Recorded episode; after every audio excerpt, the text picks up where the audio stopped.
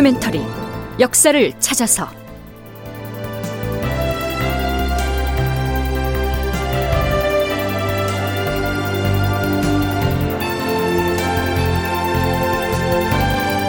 제 967편 풍신수길의 유언 철군을 서두르라. 극본 이상락 연출 최홍준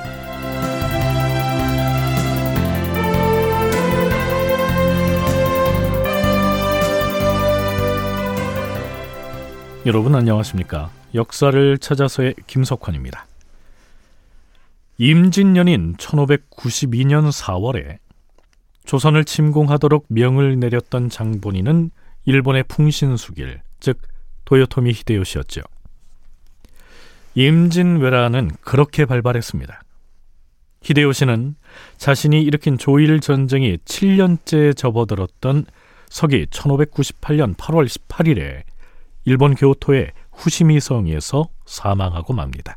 그런데요, 조선에서는 그보다 반년이나 이전인 2월부터 그가 죽었다는 소문이 나돌게 됩니다. 그랬다가 번번이 헛소문이라고 하는 등 도요토미 히데요시의 죽음을 둘러싼 풍문은 끊이질 않습니다.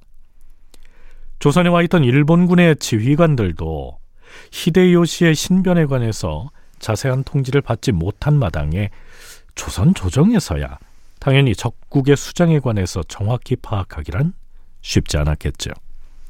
어찌됐든 히데요시의 죽음을 전후한 시기 일본군이 주둔한 지역에서는 본국으로의 철수의 움직임이 감지되는 등 분위기가 매우 어수선했습니다. 히데요시가 죽고 나서 20여일이 지난 9월 7일 경상도 관찰사 정경세가 급보를 올리게 됩니다. 이런 내용이었죠. 외적의 관백 풍신수길은 7월 초일은 날에 병으로 죽은 것이 틀림없사옵니다. 여기서 정경세는 도요토미 히데요시의 사망 시기를 실제보다 40여일이나 더 앞선 것으로 믿었던 것 같습니다. 물론 그게 사실이 아니란 것은 나중에 밝혀졌죠. 그리하여 우리나라에 와 있는 외인 장수들이 철수해서 돌아가려고 했을 때 일본에서 연락이 왔다고 하옵니다.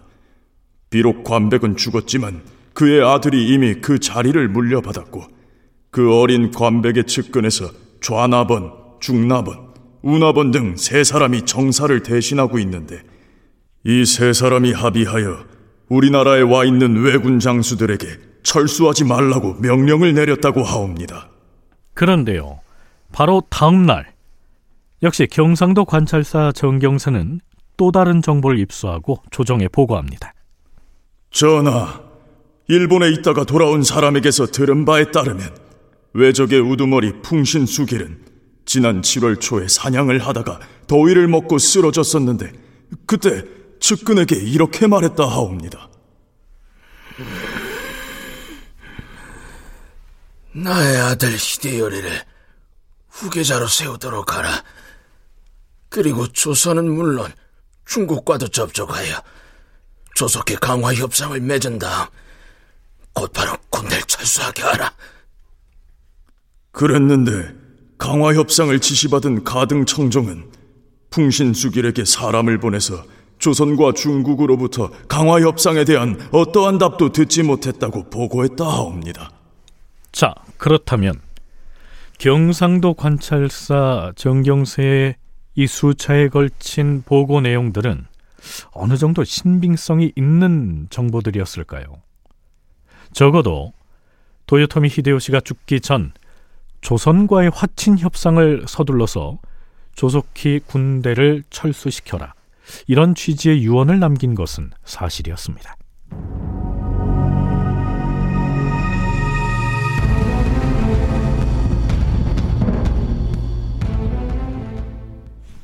자, 그렇다면 도요토미 히데요시의 죽음이 임박했던 당시 일본 측의 상황은 어떠했는지를 살펴볼까요? 허세와 타협, 임진왜란을 둘러싼 삼국의 협상의 저자 김경태가 해당 저서에서 일본 측의 자료를 바탕으로 기술해 놓은 내용을 중심으로 살펴보면 이렇습니다.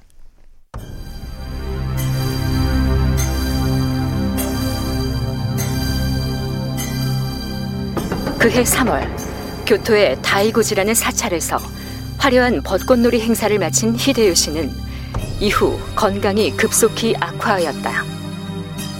6월에 이르러서는 죽음이 다가왔음을 느낀 듯하다.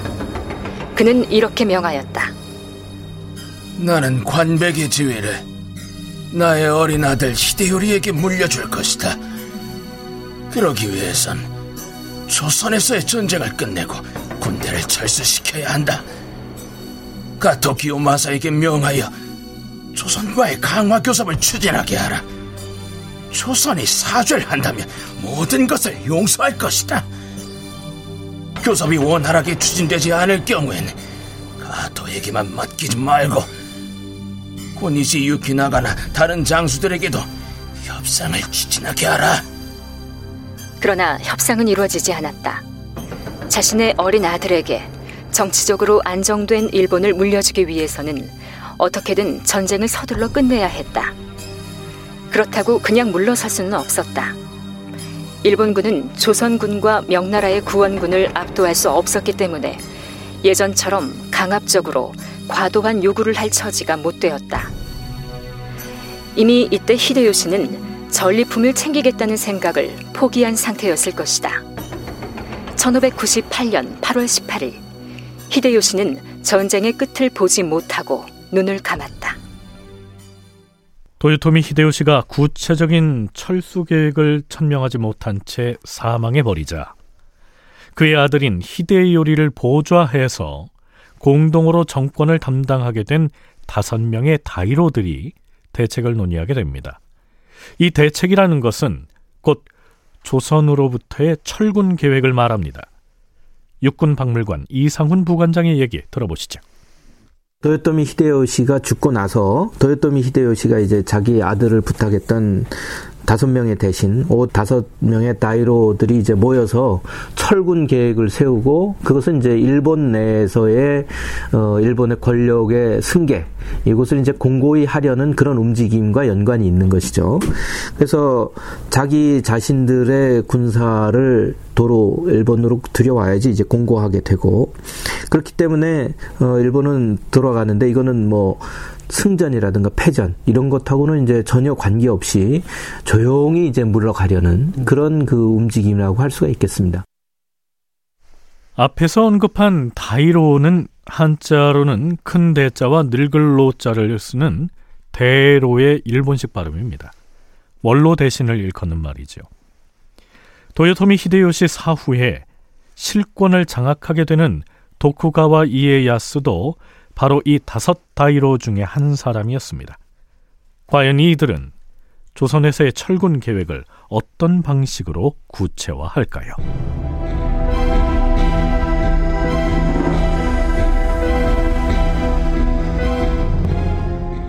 1598년 9월 5일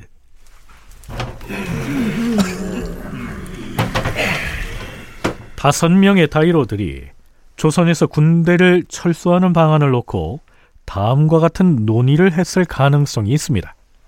돌아가신 히데요시 관백께서는 가토 기요마사와 고니시 유키나가로 하여금 조선 측과 종전 협상을 하라고 했는데 무작정 협상을 하라고 할 수는 없지 않습니까? 예전에 제시했던 조건들을 내세워서 전에 내세웠던 조건이라면 조선 국왕의 왕자를 볼모로 보내라거나 여의치 않으면 대신이라도 보내라는 것인데 이 시점에서 조선이 그런 제안을 받아들일 리가 없지 않습니까? 그렇다고 아무런 전리품도 없이 빈손으로 군대를 철수한다면 그런 전쟁을 왜 시작했느냐는 책임 문제가 대두될 것이에요. 왕자나 대신을 인질로 데려오는 것은 어림없는 일입니다. 차라리 조선 측과 협상을 잘해서 조선 조정에서 우리 일본에 조공 물품을 바치면 철군을 하겠다. 이런 조건을 제시하면 어떻겠습니까? 지금 중국의 구원군들이 속속 조선으로 들어오고 있고 음. 더구나 이번에는 절강성의 수군까지 들어와서 일전을 벼르고 있는 터에 조선이 우리한테 조공 물품을 줄 리가 있겠습니까? 음. 아무 물건이라도 받아오기만 하면 그것을 우리 일본의 백성들에게 내보이면서 조선에서 바친 곡물이다. 이렇게 선전을 하면 됩니다. 이 다섯 명의 다이로들은 도요토미 히데요시의 이름으로 조선에 있는 일본군에게 다섯 가지 항목의 철군 명령서를 보냅니다. 그 내용은 이렇습니다. 첫째, 도요토미 히데요시 관배께서는 조선과의 강화 교섭을 가토 기요마사에게 맡게 돼 여의치 않을 경우 고니시 유키나가를 비롯한 다른 장수가 맡아도 된다고 하시었다. 둘째, 히데요시 관배께서는 강화 교섭의 조건으로 조선의 왕자가 일본에 오는 것이 가장 좋은 방안이지만 그것이 어려우면 곡물로 협상하라고 하시었다. 곡물의 많고 적음은 상관이 없다 하셨으니 논의하여 결정하라. 관배께서 세 번째로 내린 명령을 전하겠다. 겨울이라서 배가 자주 오갈 수 없으니 일일이 본국에 문의하지 말고 곡물이 됐든 왕자가 됐든 그쪽에서 재량껏 협상을 하라.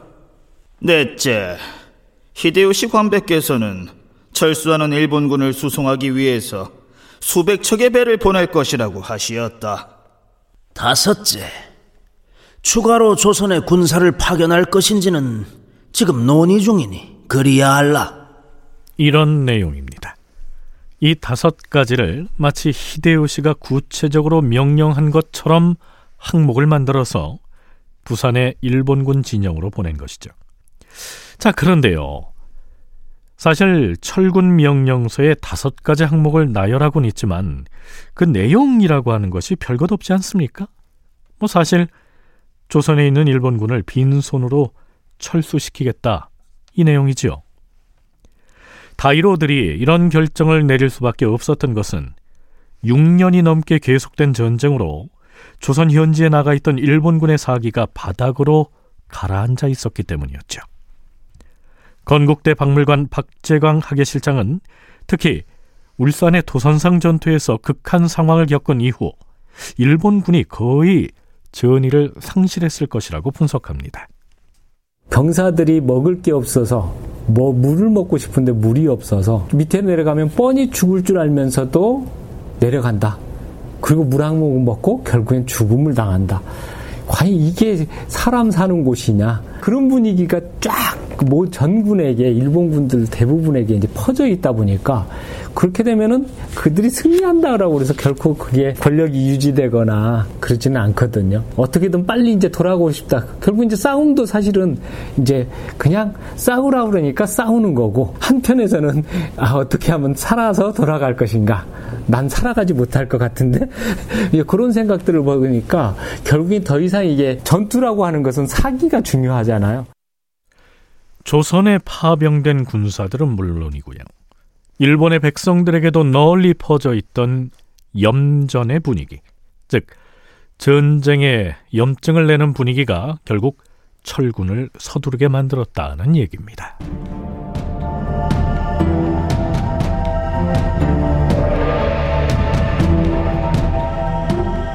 그해 9월 4일 명나라 제독 유정의 접반사인 우의정 이덕형이 선조를 아련합니다.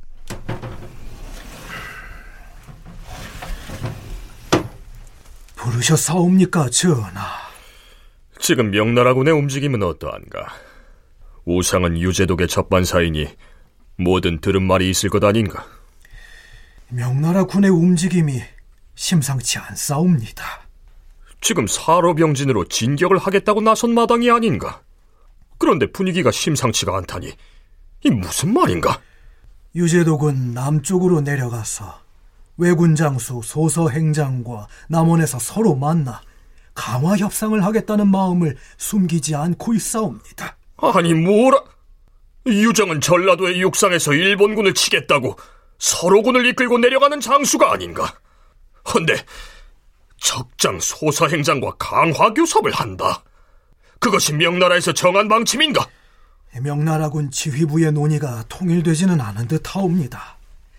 군문 형계는 강화를 할 것인지 말 것인지 망설인 채 스스로 결정을 내리지 못하고 있사옵니다. 이러한 때에 유재독이 소서 행장을 만나겠다고 하니 그 저희가 의심스럽고 또한 걱정스럽사옵니다. 그러한 보고가 있고 나서 며칠 뒤 이덕형이 다시 계문을 올립니다. 주상 전하, 제동 유정의 접반사인 우의정이 계문을 보내왔사옵니다. 오, 그래. 우상이 뭐라 하였느냐? 유재독이 남원에 도착하자마자 외군 장수 소소행장이 편지를 보내와서 강화 협상을 위해 서로 만나자고 제안하였다 하옵니다. 일전에 우상이 했던 우려가 현실로 나타난 게로구나. 하운데 소소행장의 편지를 받아든 제동 유정은 희색이 만면하여 이렇게 말했다 하옵니다. 드디어 나의 계획을 실천할 기회가 온 것이야. 계획을 실천할 기회가 왔다. 유재독의 계획이 설마 왜군 장수와 강화를 성사하는 것이란 말인가? 오이정 이덕형이 보내온 계문에 의하면 유재독은 강화에 응하겠다고 속이고 소소행장을 만나러 나갔다가 계책을 세워서 그를 사로잡으려는 것 같다고 하였사옵니다. 그것이 사실이라면 유재독의 계획은 매우 위태로운 방법이어서 매우 걱정스럽사옵니다. 닷새 뒤인 9월 9일 그 사이 제독 유정의 접반사는 호조 판서를 지낸 김수가 담당하게 됐는데요. 그가 올린 계문에 따르면 소서 행장을 사로잡으려던 유정의 전략은 성공하지 못한 듯합니다. 뭐라? 남원에 있던 일본군 150여 명이 운봉을 침범하여 노략질을 일삼고 있다는 말이냐? 아니 되겠다. 우리 중국의 정예 기병은 운봉으로 진격하여 외적의 무리를 추격하라!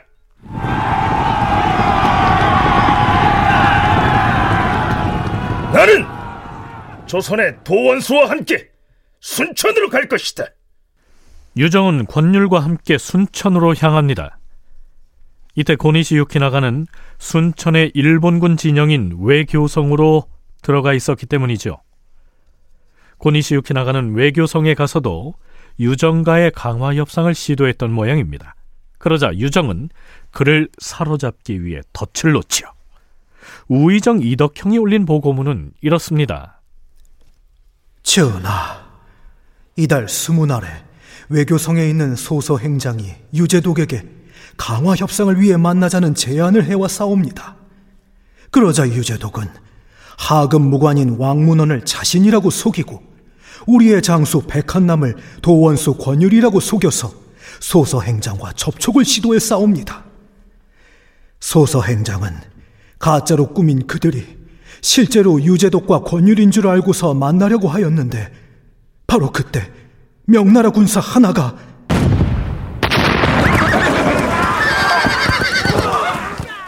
질에 놀라서 대포를 발사하는 바람에 소서 행장은 깜짝 놀라서 자기 소굴로 달아나 버려 싸웁니다.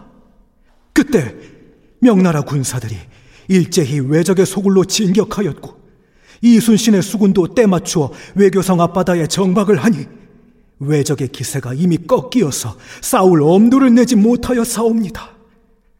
명나라 군사들의 기세가 워낙 당당하여서 외적을 섬멸하기는 쉬울 듯하옵니다. 지금 한창 무기를 준비하여 성을 공격할 계책을 세우고 있사옵니다. 순천의 외교성 전투가 발발한 겁니다.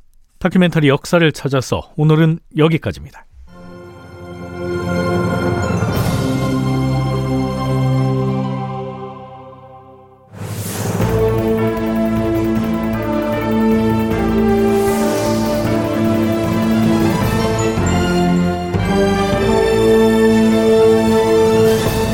다큐멘터리 역사를 찾아서 제967편 풍신수길의 유언 철군을 서두르라 이상락 극본 최웅준 연출로 보내드렸습니다.